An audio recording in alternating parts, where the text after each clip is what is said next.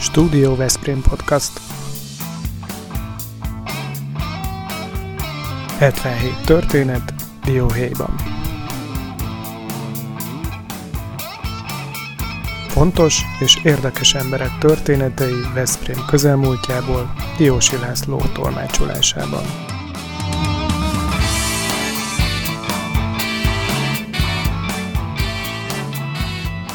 No, szóval az én kedves könyvemben van jó néhány történet a Veszprém Fest emlékeiből, a már említett Nigel Kennedy féle sztori is, meg hogyan talált egymásra Joe Zawinul, meg Wayne Shorter. Bizony aztán Hozé Kurát hogyan cipeltem föl a tűztoronyban, annak ellenére, hogy borzasztó tériszonya volt, mint később kiderült, de kötelesség tudatból és udvariasságból úgy gondolta, hogy a polgármesterrel kell tartania, hogy szétnézzen a város felett. Aztán egy különleges tűzijátékot szerveztél Aldi Meolának a Betekincs völgyben, de átadtuk a város kulcsát Bobby McFerrinnek, úgyhogy vég nélkül lehetne sorolni, hogy eh, ezek a világsztárok, ezek mit csináltak itt, milyen élmények eh, voltak, milyen sztorik és emlékek övezték az ők itteni tevékenységüket. Azért nem menjünk el a Schneidberger zenei központ mellett sem, mert egy, egy, egy rövid kitérőt mindenképpen megér, hiszen az is egy fontos esemény volt az életedben. Igen, tehát a fesztiválból fakadt. A Schneiderget ismertem gimnáziumból is, meg gitároztam egy kicsit, de ezt inkább kisatíroznám, pláne miután Paco de Luciával is végigjártam a fél országot, meg láttam egy-két komoly gitárost, ez jó döntés volt, hogy én abbahagytam a gitározást. Ö, és voltam a koncertjein Pécset is, amikor a Trio Standard is valamennyire követtem, szóval ismertem őt, sőt, 92-ben, amikor tévéztem, Veszprém TV egy évet, akkor csináltam vele egy, egy riportot is, de igazából a második fesztiválon 2005-ben hívtam őt meg, így van. Aldi, nem, az első fesztiválra meghívtam, az Aldi Meola volt ugye az első, első fesztivál jazz sztárja, és akkor azt gondoltam az azóta is, hogy valami előzenekarszerűség az nem árt, és akkor a Schneidbergert hívtam meg, szólóban játszott egy olyan 40 percet körülbelül, tehát nem volt szerencsénk, mert rossz volt az idő, és ben voltunk a március 15-i utcai fantasztikus csarnokban, de ez a, a koncertből nem vette el igazából, és Schneidberger nagyon sikert aratott, és akkor ismertem meg őt személyesen, meg a feleségét, aki a menedzsere is volt gyakorlatilag, meg mai napig is talán ő. És akkor 2015-ben ők akkor nagyon szerettek volna el visszajönni a következő évben is, akkor volt neki egy alapvetően norvég zenészekből álló trió, Nomád nevű triója, Paolo Vinácsiával és a Arid Andersennel, és akkor abba az évben próbálkoztunk azzal, hogy mi akkor nem egy koncert van, két fellépő van, és akkor a, a, a Richard Bonának jött a zenekara abba az évbe, és a Richard Bona előtt, no, zeneileg elég más irány, de a Schneidberger triója játszott. És ami a, a non plus ultra az egészben, hogy abban az évben az igazán legnagyobb sztár, a Bobby McFerrin volt, uh-huh. akit említettél. És a Bobby McFerrin az ugye akusztikus ének koncerteket tart, elég fárasztó, és egyrészt nagyon nyitott, hogy involváljon a koncertjeibe helyieket, énekkarokat, énekeseket, művészeket. Valami is a menedzserével én, én jó viszonyba keveredtem, a Fred Millerrel, meg is látogattam New Yorkban, amikor ott jártam, nyugdíjba vonult a Fred, és, és beszélgettünk, hogy, hogy, hogy kit lehetne bevonni, és akkor álltam, hogy van itt egy fantasztikus tehetségű roma gitáros, mi lenne, hogyha vele improvizálni, és mondta, hogy tök jó, hát küldtem egy felvételt, mondták, hogy oké. Okay. És akkor ebből az lett, hogy a Schnittberger megismerte itt a Bobby McFerrint, személyesen is. Ez a koncert is sajnos rossz idő miatt egyébként a március 15-ben szorult, és akkor ott két szám erejéig ilyen improvizál. Mai napig fel a Youtube-on bejutott Schnittberger Bobby McFerrin. És ennek azt azért a folyamodványa később egyébként, hogy a Schneidberger szerintem a North Sea Jazzre is meghívta egyszer a Bobby McFerrin, Svájcban is játszottak. Volt egy mini turné Németországból, én is elmentem vele, ahol a pont még az Andersen meg a Vinácia is volt, és ott ők voltak a special guestjei. A, tehát ebből, és akkor Schneidbergerrék elkezdték mondani, hogy nem lenne kedvem nekem őt, nekem őt menedzselni. És akkor úgy nézett ki, hogy én, én, én e felé fordulok, tehát akkor ugye már a fesztivál indult, hogy a zeneipar az fontosabb lesz az én életemben, mint eddig, addig volt. Ugye akkor én már kiszálltam a rádióból, az fontos, tehát egy 2005-ben mi ugye eladtuk a rádiókat, tehát ott mondhatnám, hogy felszabadult egy kis kapacitás. és akkor azt mondtam, hogy igen. Egyrészt nem csináltam, nem csináltam ilyet soha, és nem is nagyon csináltam senki mással, tehát ez egy ilyen egyszeri kaland volt az életemben, 6 évig, 7 évig tartott, hogy a Schneidberger Ferinek én csináltam az összes magyar koncertjét, és néhány nemzetközi projektbe is bele sodrottam, többek között Amerikában voltunk, a Mendelssohn Kamara zenekarra volt egy négy koncertes kis keleti parti New York Washingtonos kis turnécska, meg voltunk Kínába is, meg itt ott, ott, itt.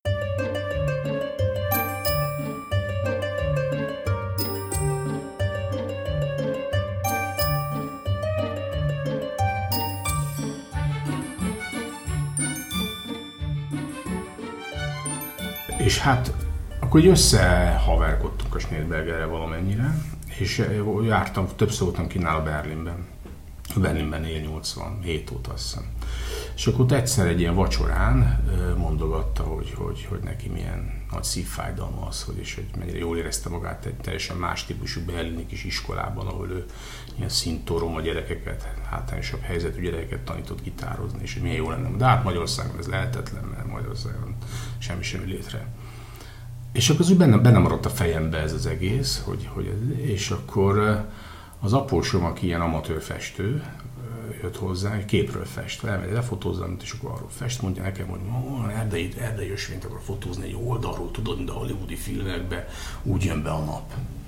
Ezek az egy ilyen élesebb völgy lehet, a magas fák vannak, hát menjünk le, le a Malon völgybe, nem voltam ott 20 éve. És akkor lementünk, és akkor láttam, hogy a tábor az úgy néz ki, mint ahogy én utoljára ott felsősen a Malon völgyben úgy néz ki, mint ahogy én rajtitkár és ősvezető képző táborban ott 80 nem tudom hányban jártam, meg előtte úttörőként nagyon lelkesen jártam és, és akkor ezek az amerikai élményeim, ugyanez volt a Blueberry Treatment Center, hogy az erdő közepén egy patakpartján, természetes közegben próbáljunk meg valamilyen nevelési, képzési programot csinálni, és nem a nagyvárosban, nem az urbánus helyeken, nem ott, ahol sziréna van, hanem, hanem hogy ez segíthet egy ilyen nevelési koncepció, vagy vagy összekapcsolódott ez az egész. És a Trompos Jutka, aki nekem akkor dolgozott, ő volt a fesztiválnak a, a pályázatírója, ugye a Veszprém Fest azért pályázgatott, és állami forrásokat pályázatokból próbálta. Fölhívtam, és elmondtam neki ezt a briefet, hogy roma izé, iskola, nincs, nézze meg, hogy nincs erre valami pénz. És akkor visszahív egy hét múlva, egy pár nap múlva, hogy hát hallottam a Norvég alapról, mondom, életemben nem hallottam róla, eh, annak van mit tudom, hány fejlesztési prioritása, és az egyik prioritás az a hátrányos helyzetű roma gyerekek képzését szolgáló infrastruktúrális beruházások támogatása. Na, és akkor így indult az egész.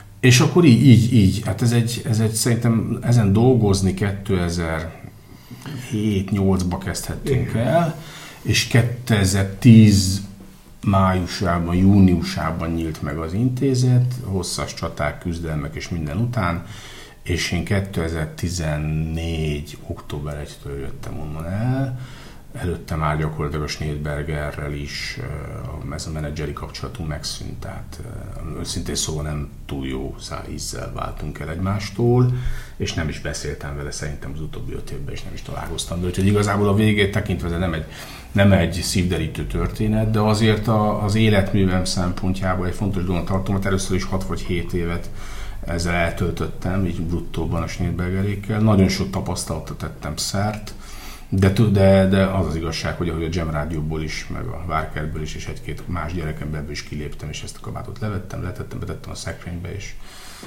nem, és, nem és nagyon porolgatom.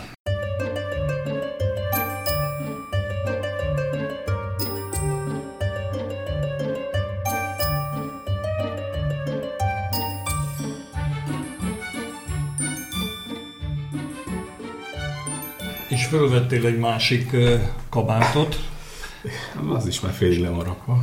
Félig le, leraktad, mert ugye most már nem te viszed a vezérigazgatói szerepet az Európa Kulturális Főváros projektben, hanem ha jól tudom, akkor tanácsadóként szerepelsz. Igen, igen, ott vagyok még egyelőre 20 órában, mint, mint programfejlesztési főtanácsadó. No, tehát beszéljünk azért egy kicsit róla, hogy az is egy eléggé, eléggé kilátástalan dolognak tűnhetett, hogy Európa kulturális fővárosa váljon Veszprémből.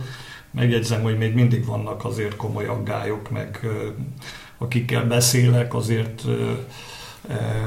rengetegen olyan megjegyzést tesznek, hogy ilyen infrastruktúrával, ilyen körülmények között ilyet bevállalni azért nem egy egyszerű feladat. De amikor szerepet vállaltál ebben, akkor úgy érezted, úgy gondoltad, hogy ez egy nyerős dolog lehet? Hát az elején egy kicsit én is azt olyasmiket mondtam, mint amit most elmondtál. Tehát én is azt gondolom, nem ismertem őszintén szóval, hogy tehát az, hogy pontosan miről is szól az Európa Kulturális Főváros projekt, ezt nem tudtam igazából, de aztán elég jól belástam magam, és elég sok nemzetközi tapasztalatot szereztem, sokat olvastam, sok emberrel találkoztam. Tehát azért ez megváltozott, de az elején én is így voltam vele, hogy hát ilyen kicsi város, meg hát tényleg milyen egyéb van 128 infrastruktúrális problémánk, meg egyéb problémáink, hogy, hogy, de aztán ahogy ment előre az idő, a vége felé azt kell mondjam már, hogy én voltam az egyik leglelkesebben hívője annak, hogy ezt meg fogjuk nyerni, és hogy ha mennyi energiát nyomtunk be, ezt meg is kell nyerni. És én lelkesítettem az egyiknek szkeptikusabb társainkat, mert ugye ott volt egy ilyen tízfős prezentációs csapat, és ott komoly prezentációk voltak, meg a nemzetközi zsűri előtt kellett ott órákon keresztül állni a kérdések tüzét, és azért ott, ott és az erős versenytársaink voltak, tehát azért Debrecen meg Győr azért nem volt, sőt, hát nálunk léptékében is, gazdasági erejében is, politikai lobbyában is egy erősebb városokról van szó, de nem a magyar kormány dönti most már el ugye mindezt, mint mondjuk 2010-ben vagy 11-ig, 12-ig, a nemzeti kormányok döntötték, a nemzetközi zsűri dönti el, Úgyhogy mi nagyon fölkészültünk, és,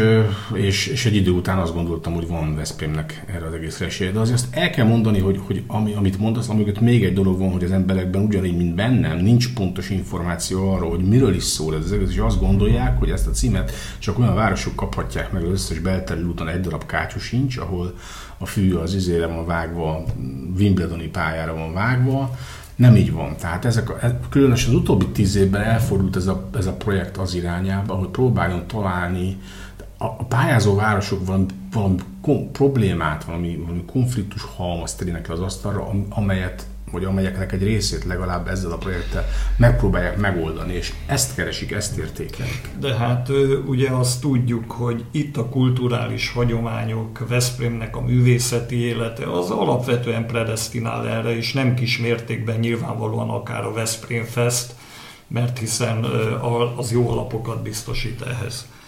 De a városlakók valahogy úgy gondolkodnak, és hadd provokáljalak egy kicsit, ha lehet, hogy leszállunk ezen a vasútállomáson, hát ez egy iszonyú tragédia, hogy kinéz meg az egész környezete.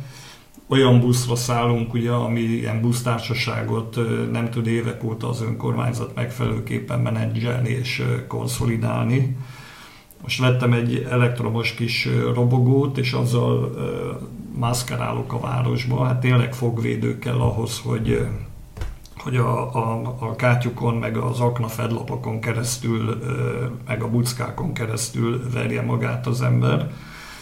Aztán én itt lakok három hotelnak a környezetében, a Betekincs völgyben, de hát ezek a hotelek mennyi talán 100-120 szoba kapacitással, 160. 160 szoba kapacitással rendelkeznek, szóval úgy valahogy úgy gondolom, hogy ahhoz egy minimális elvárható infrastruktúra és környezet kell, hogy sikerrel lehessen abszolválni a dolgot, és a magam részéről őszintén ezt kívánom és tényleg szeretném, de hogyha most polgármester lennék, akkor azért nehéz éjszakáim lennének, különösképpen úgy, hogy látszik, hogy milyen kulturális fővárosok futcsoltak be az utóbbi években, pont azért, mert nem sikerült a megfelelő környezetet biztosítani. Szóval örülnék, ha megnyugtatnál engem meg a hallgatókat. Hát a, a tekintetben tudom csak a hallgatókat megnyugtatni, hogy, hogy, hogy minden késztetés megvan arra, hogy valamilyen mértékben ezeket az általad egyébként elmondott és evidensnek tekinthető problémákat a vasútállomástól kezdve a hotelkapacitásokon át, belterülő utak állapotáig, ezzel tisztában mindenki. Az biztos, hogy egyébként az alapvetően az Európa Kutatás Fölös ez nem infrastruktúraépítési projekt, ezt eléggé a pályázatban is, hogy mondjam, presszionálják, tehát ez egy program típusú projekt, de az is biztos, a mai napig nincs egyébként az LKF-nek sajnos kormány döntés arra, hogy az, amiről itt hallani lehetett, hogy milyen nagyságrendű forrást fog erre a magyar kormány biztosítani 23 év végéig az rendelkezésre, mert nagyon kéne, addig nem lehet tervezni.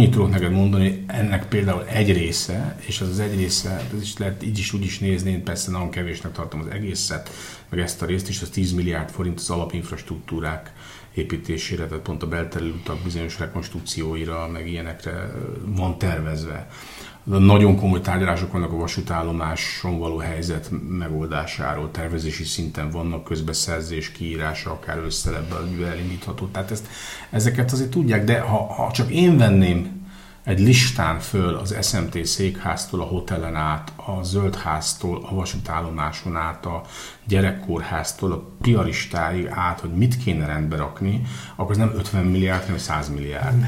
Tehát, tehát mindig, és, és ugye ráadásul a, ebbe az egészbe bizonyos okokból a Balaton régió is bekerült. Most a tekintetben, ugye, hogy a Veszprém Festnek is az egyik ellenév az az volt, hogy nincs elég szállás a városban, és ugye, hát, ugye én hotel tulajdonos is vagyok, tehát pontosan tudom, hogy 160 darab négy csillagos annak besorolható minőségű szoba van a városban, ez, ez 40-nel kevesebb, vagy 50-nel, mint, mint 10 km Balatonon Nádiban, ami egy épületben van, és töredéke annak, mint Balatonfüreden van. Tehát ez, ez nagyon kevés.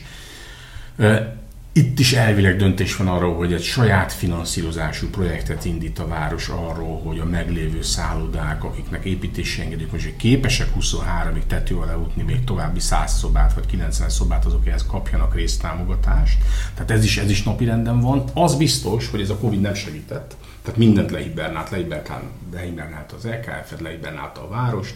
Most tényleg a Vébuszban nem akarok belemenni, az, az nem az én dolgom, de az nem segíti a várost, az biztos, hogy egy ilyen 20, nem tudom hány milliárdos költségvetésű városban van egy ilyen másfél milliárdos plusz költség, aminek azért, ami beszűkíti az egyéb lehetőségeket, de de alapvetően az Európa kultúra, tehát egyébként a Gávében volt, kimentem Gávébe, és meg kimentem is megnyitó ünnepsége most januárban, az két szerencsétlen, ugye még jobban ja, hazavágta a Covid és pont azt hiszem ma tárgyalja az Unió egyébként, ezek a városok jelentkeztek, mert az előttünk levő városok is, tehát a 23-ig sorba jövő városok jelentkeztek az Uniónál, hogy a Unió járuljon hozzá, hogy kiterjeszthessék december 31-en túlmenően egy fél évvel az aktivitási évüket. Egyrészt, hogy egy csomó dolgot megcsinálhassanak, amit már megszerveztek, megterveztek. Ez azt is jelenteni, hogy Veszprémnek is kitolnák egyébként, meg azt is jelenteni, hogy Veszprém nem egyedül lesz 23-ban, hanem Temesvár és talán Kaunas, a 222-es város, ők is átlógnának egy fél évig a mi uh, Európa kulturális fővárosságunkban. Tehát azt akartam vissza, hogy Galvében bármilyen meglepő, de rengeteg kátyút láttam.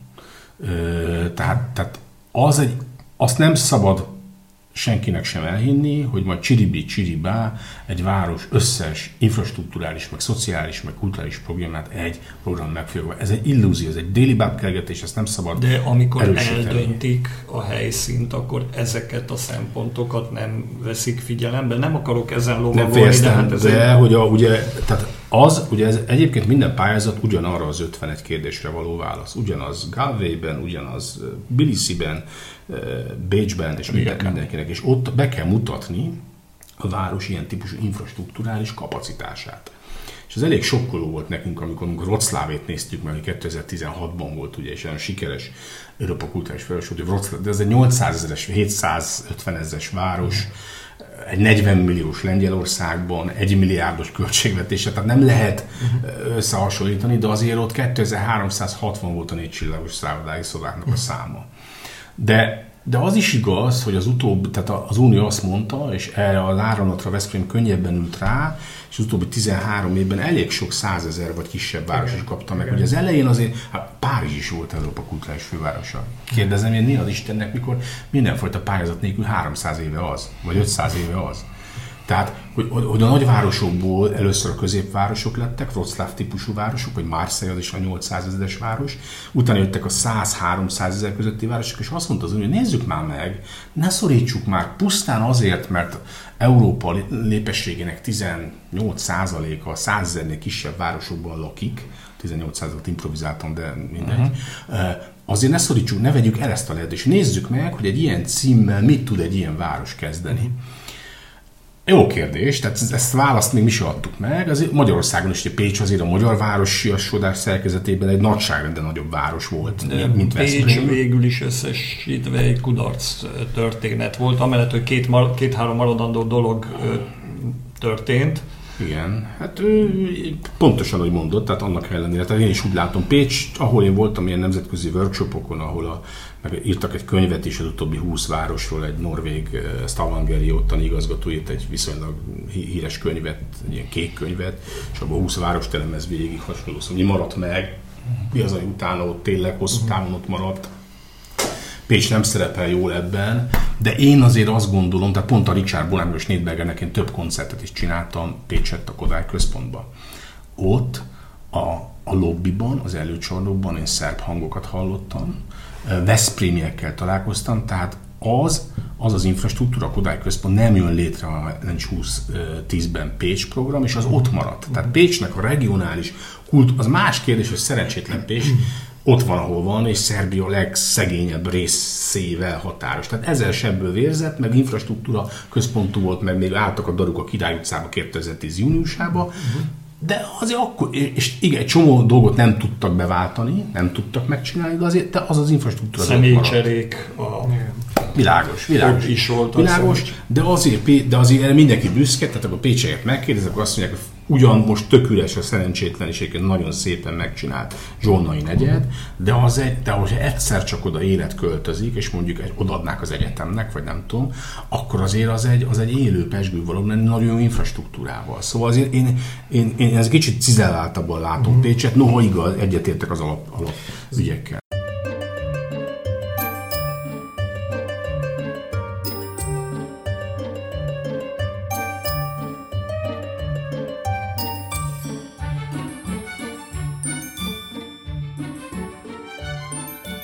Zoli eh, 2010-ben szeretett volna először Veszprém kulturális főváros lenni, te akkor abban az előkészítésben is részt vettél valamennyire? Nem, én lettél? rögtön az elején kiszálltam belőle. Aha, aha. Nem.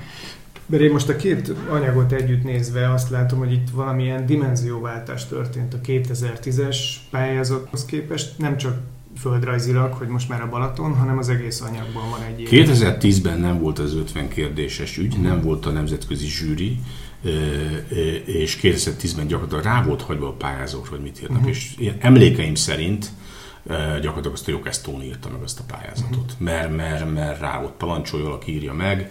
Nem emlékszem már erre. Én, talán egy találkozó volt, amire emlékszem, hogy ott voltam, de abszolút nem involválódtunk így ebbe az egészbe, mint most. Tehát most azért egyrészt volt egy komoly politikai szándék a városvezetés része, hogy ezen pályázni kell, és ezt meg kéne próbálni most előrébb jutni. És, és tényleg most az volt, hogy nem a hivatalnak lett odaadva, vagy írjátok meg, hanem az volt, hogy tehát a művészeti tanács, aminek én a vezetője voltam szerintem egy másfél évig, 16-tól 17, nem is emlékszem már 17 évig, ez minden héten háromtól a városházán 4-ig, 5-ig, 6-ig üldögélt ott, és osztotta az észt, és okoskodott. Nagyon sokszor soha nem tudtunk semmire, de ab- abban 12-13 tag volt, a Hegyeshalmi Lacitól kezdve, aki ugye a kortárs művészeteknek itt a művészetek házán keresztül a, valami, ott volt a Ladányi Pista, aki ugye a egyetem irodalom tanszék, költészet, nem tudom, Szerbiából ide befogadott művészek képviselő, ott, ott volt a levéltár, a Hajni, a Vörösné Hajni, ott volt a Család Segítő Központ vezetője, és ott volt, ott volt a Nevada Amália, mint ugye a városi, tehát, tehát az egy, ott volt a Vándorfi Laci, elvileg ott lett volna a Lokber Frank Pali, tehát ez egy széles körű, ott volt, Füred is ott volt már ott az elején, Cserép Laci ugyan nem annyira gyakran látogatta ezt a dolgot, de Füred is széklet Fürednek kínálva, tehát, az- tehát alulról indult az egész, és, és, és arra emlékszem, hogy az, Excel tábla, amiből amit lezártunk a pály- az előpályázat írás előtt talán fél évvel, nem, tudom mely timingokat, mert szerintem 18 uh, novemberében kellett beadni az előpályázatot, és 19 nem, 18, végbe, 17 novemberében, nem emlékszem egy dátumokra már, mert, mert tényleg már évek óta megy az egész, de a lényeg az, hogy az az Excel tábla az 260 soros volt. Tehát abban volt 260 projekt ötlet, aminek egy részét mi magunk tettük bele, tehát a Kovács Pétertől kezdve az Ober Frankon át, a Vándorfitól, a, a Fürediek és a mindenki, illetve az volt a feladata ezeknek az embereknek, hogy próbáljanak az ő csatornáikon keresztül még ötleteket, a civilek ötleteitől kezdve, nagyon sok ötlet volt benne. És azért az jól látszódott, tehát jól látszódott abból az 51 kérdésből, hogy mik is az Európa és Fővárosügynek a fókuszpontjai, mi is itt az ügy. És egyébként e tekintetben a város egy nagyon jó döntést hozott, hogy három nagy pályás nemzetközi szupersztárt fölkért tanácsadónak. Az egyik az a Hans Schmidt, aki eszemben volt kulturális igazgató helyettes, és azóta gyakorlatilag számtalan nyertes pályázat egyik ilyen kócsa felkészítője. Nagyja Grizzo, aki szintén eszemben volt, és a Neil Pedersen, aki, uh, Petersen, aki pedig Liverpoolon volt az egyik igazgató. És ők gyakorlatilag azzal foglalkoznak, mm. hogy, hogy ők uh, szerződésben városokat készítenek fel, prezentációra, konzultálnak a beatbookban, figyelnek a hangsúlyokra, pont ismerik a zsűri minden tagját, valószínűleg majd zsűri is lesznek, mert ez egy ilyen mhm. körforgás, ez az egész, ez egy biznisz. Hát, örületesen nagy a kihívás. Ugye azt mondom, hogy egyik fejezet volt megnyerni, elnyerni, nagy dolog, és hát most a kérdés az, hogy hogyan megcsinálni. sikerül ezt megcsinálni. Most már neked e tekintetben lényegesen kisebb a felelősséged. Hál' Istennek. Tanácsot adhatsz nyilvánvalóan, és az természetesen fontos is, mert aki ott volt a kezdeteknél, az eh, mondhassa magáét. De eh, nagyon-nagyon sok a kérdőjel. A sikeresség ügyében. Alapvetően én azt látom, hogy, és ezt a, ugye a Navracsis Tibor lett ennek a kormány biztosa, aki egyébként előtte Brüsszelben az ő tárcára tartozott, és, ő mondta, hogy ő próbálta egyébként, de lepattant a, a unió bürokráciára egyrészt azt, hogy nyártól nyárig menjen, amit én nagyobb, és az szintén fölmerült majd, hogy soknak tűnik ez a négy év, de nem sok. Tehát ahol, pro, ahol problémákat látsz Olaszországtól Bulgáriáig, amiatt, hogy gyakorlatilag a beígért fejlesztések nem tudtak megtörténni, ott két kézzel mutogat az ottani menedzsment a kormányra, meg a, közbesz- a rugalmatlan közbeszerzési eljárások, hogy lebénítja az állami bürokrácia, az uniós megfelelési kényszerben lévő állami bürokrácia, lebénítja az egyébként is hiperlassú magyar államigazgatást, és ebből fakadóan négy év nem elég.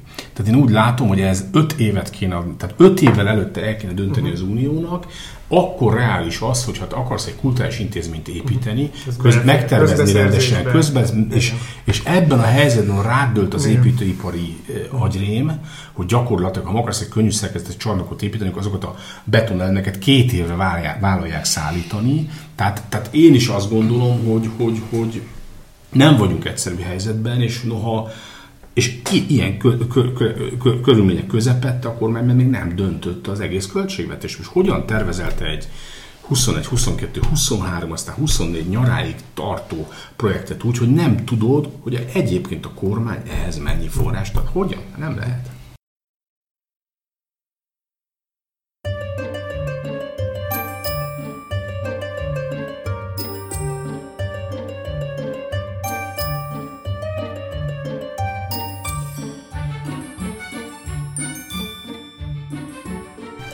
No, menjünk tovább egy kicsit, mert időszűkében vagyunk azért, vagy korlátaink vannak.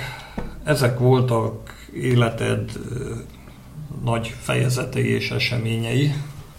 Mit szeretnél a hátralévő 30-40 évben csinálni, még az a kérdésem. Vannak-e tervek? Most az unokázós programon kívül, mert gondolom ezt mesélnéd, hogy a család, meg a gyerekek, meg unokák, de ami olyasmi, a, hogy a városhoz kapcsolódik, kötődik, ami hát erre predestinált téged. Hát az az igazság, hogy, hogy szűkíteni szeretném ezt a utóbbi 10-20 évben eléggé, hogy mondjam, szertágazó portfóliót, ami nagyon sokszor azt jelentette, hogy azt a a fejem, reggel estig csörgött a telefonon, gyakorlatilag este 8-kor legszívesebben a munkába hajtottam volna bele, és ebből úgy elegem lett. Ezt csináltam 20 évig, és, és az az igazság, hogy közben 53 éves lettem, és hogy említed, egyébként nagypapa is lettem. Tehát a fókuszok mások lettek, és, és nem szeretném, nagyon nehéz ezt megállni, mert egyébként amikor a Schnellberger központból kikeveredtem, akkor megfogadtam, hogy az, ami ott felszabadul kapacitás, az semmi mással nem fogom elverni. Na most jött az LKF, és ezt tökéletesen megszektem ezt a fogadalmamat, de most úgy vagyok vele, hogy, hogy ezt próbálnám tartani. És őszintén szóval az is engem eléggé idegesít, hogy azért egy bizonyos szint fölött akarsz valamit csinálni, akkor na- nagyon nehéz hogyan delegálnod magad jobbra-balra, és, és azt érzem, hogy, hogy akár a vendéglátóvállalkozásom, akár a fesztivál, önmagában mindegyik több energiát igényelne tőlem is, amit nem tudok egyszerűen biztosítani neki, mert valami harmadiknak oda ajándékozom azt a 30%-át a figyelmemnek, energiámnak, kreativitásomnak. Úgyhogy azt hiszem, az a stratégiai célom, bármenni is nem ezt szeretted volna hallani, hogy ezt, ezt egy kicsit szűkíteni. Én, én simán el tudom a következő, nem tudom, tíz évet, mondjuk csak tíz évet, akkor minden vagyok nyugdíjas, képzelni, hogy mondjuk a fesztivállal foglalkozom, egy olyan fest csak, egy olyan fesztivál, ami európai szempontból is relevánsabb, vagy regionális szempontból relevánsabb, erősebb, láthatóbb, ezzel nagyon sokat kéne foglalkoznom. Hát ha engem megkérdezni, hogy milyen tanácsot adhatnék neked, mint ahogy engem természetesen nem kérdezel meg, de azért az is természetes, hogy én ezt elmondom. Egy szép megkoronázása lenne ennek a pályafutásnak egy közéleti szerepvállalása a jövőben. Ezt nagyon sokszor mondtam, egyébként te is már mondtad, meg mások is kapnak, nagyon kedves ez, de én két dolgot gondolok erre, egyrészt ennek nincs realitása. Másrészt igazából azt hiszem, hogy van egy olyan elme az alkalmasságnak, amire én nem vagyok alkalmas. Tehát ha most belegondolsz abba, hogy én hol szocializálódtam, hogy én gyakorlatilag mindig piaci körülmények között voltam, vagy félpiaci, háromnegyed piaci, negyed piaci, de, de, de ahhoz szoktam hozzá, hogy olyan emberekkel dolgozom, hogy elvileg ahhoz értenek, átlagosnál jobban értenek, és hogyha nem ilyen van, akkor azoktól megválok. Mert most te vagy a legjobb megmondható, hogy aki belekeveredik a, mondjuk a, a politikába, az, az, az persze nyilván próbál a saját környezetében ilyeneket körülni magát, de egyébként osztják a kártyákat, tehát a közgyűlésben teljesen más kiválasztási szempontok alapján jönnek, és valószínűleg én belehűlnék ebbe. Így, így is egyébként, tehát amikor én az önkormányzati világgal találkozom, én megbolondulok attól a hozzáállástól is, meg a sebességtől is, meg az attitűdtől is, meg mindentől, az ügyek kezelése megy. Tehát nekem, nekem iszonyatos vitáim voltak, most már a főépítéssel, mit gondolunk arról, hogy a városfejlesztést mi szolgálja. Uh-huh. Mert ő csinál, szerintem az nem, vagy csak kis uh-huh. részben. De ő úgy gondolja, hogy én gondolom rosszul. Igen. Hát nekem is szép emlékeim vannak ezzel kapcsolatban, mikor a Váralatti utcák rehabilitációját megcsináltuk, vagyis onnan evakuáltunk jelentős számú olyan polgárt, aki nem odavaló volt, és értékesítettük az épületeket, és úgy gondoltuk, hogy most már minden nagyon rendben van, mert a vállalkozók megvették azokat az ingatlanokat, amikből kifizettük azokat, akik benne éltek, hogy máshol folytassák az életüket.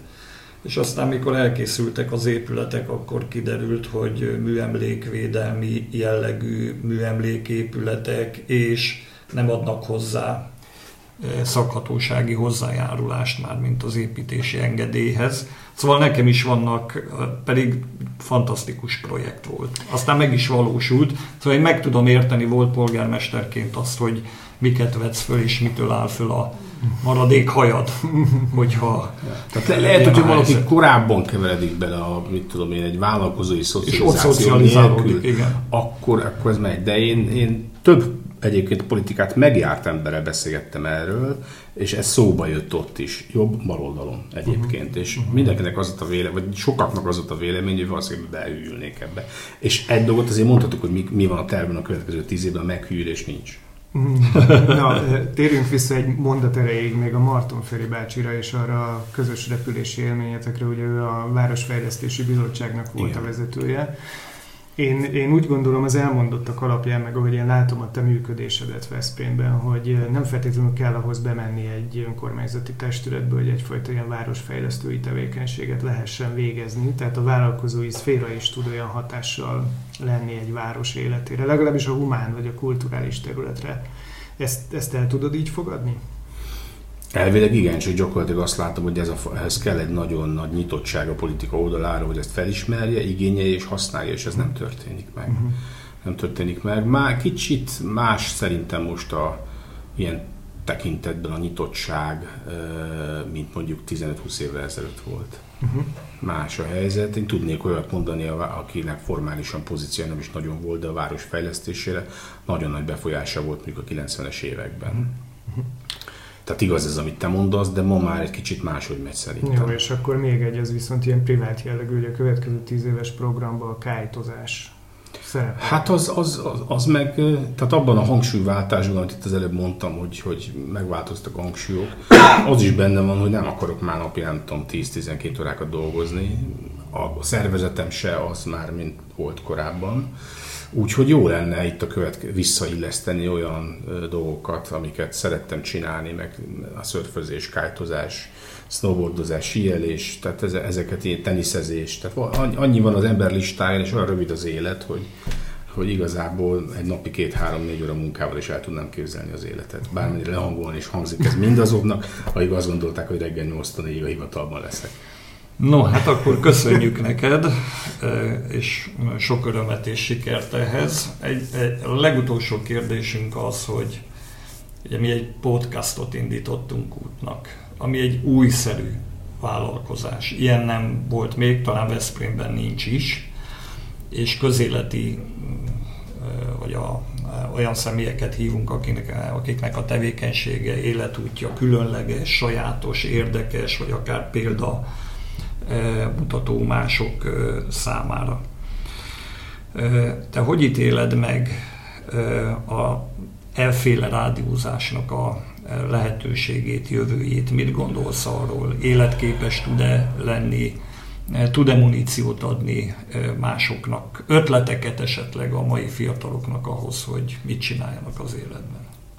Hát a mai fiatalok mi ötlet, azt nem tudom. Mert ők hallgatják leginkább, és azt fogják... Az biztos, hogy abban a folyamatban, hogy az egész kommunikációs világ hogy változott meg az utóbbi mondjuk 10 évben, vagy 15 évben, látszott, hogy e felé megy a, az irány, és az biztos, hogy ezek egyre hatékonyabbak, és hogy egyre inkább, tehát az a fajta mainstream, kijöntöm az éterbe, és ha tetszik, ha nem tetszik, ezt kapod reklámostól, hülye műsorvezetőstől, szarzenéstől, ez, ez, ez egyre inkább csak egy, hogy mondjam, szűkebb réteg számára lesz a egyedüli kommunikációs világ, és, és akik ennél választékosabbak, meg, megdöbbentően sok fiatalnak egyáltalán nincs tévéje. Tehát a tévé, mint device, mint eszköz, ez nem játszik szerepet, mert nincs rá szüksége. Tehát én azt gondolom, hogy az, hogy egyedileg keresed meg, megkeresed azokat a podcastereket, meg azokat a influencereket, akik a te értékíteletedben, kulturális ízlésedben meghatározóak, azokat a rádiócsatornákat, amiket egyébként Magyarországon a mai napig nem kapsz meg, mert egész Nincsenek egyszerűen... beszélgetős műsorok. Meg nincsenek nincsen, nincsen rendes jazz műsor, meg nincsen world music, meg a magyar zene nem gagyi része az gyakorlatilag marginálisan van jelen, országosan sehol nincs jelen, vagy nagyon keveset van jelen. Tehát egy csomó hiány van, eltelt már nem tudom, 30 év a rendszerváltás óta, és azt gondoltuk, én rádiózásban azért vágtam bele, mert azt gondoltam, hogy valami hiánypótló dolgot tudunk csinálni. Kicsit egyébként ezért vágtam bele a mindenbe, a, mert az még nem volt igazából. Uh-huh. És uh, ilyen szempontból szerintem rossz a helyzet, és ezeken a hiányokon szerintem pont a technológia fejlődés miatt most változás lesz. Tehát én megtehetem azt már most is, hogy befog, megfogom a telefonomat, be, belépek a kocsimba, és az kedvenc francia, francia world music adómat hallgatom, vagy a kedvenc New Yorki adómat hallgatom, vagy bármit hallgathatom. Hát hallgass meg légy szíves a Studio Veszprém következő két műsorát, ahol tudod ki szerepel? Nem. Mészáros Zoltán. Ja. Köszönjük Jó, szépen. Köszönöm szépen Köszönöm. is. Köszönöm. Ez a Studio Veszprém műsora volt. Hallgasson ránk minden pénteken! Ezek és más történetek a diósilászló.hu weboldalon megrendelhető könyvben.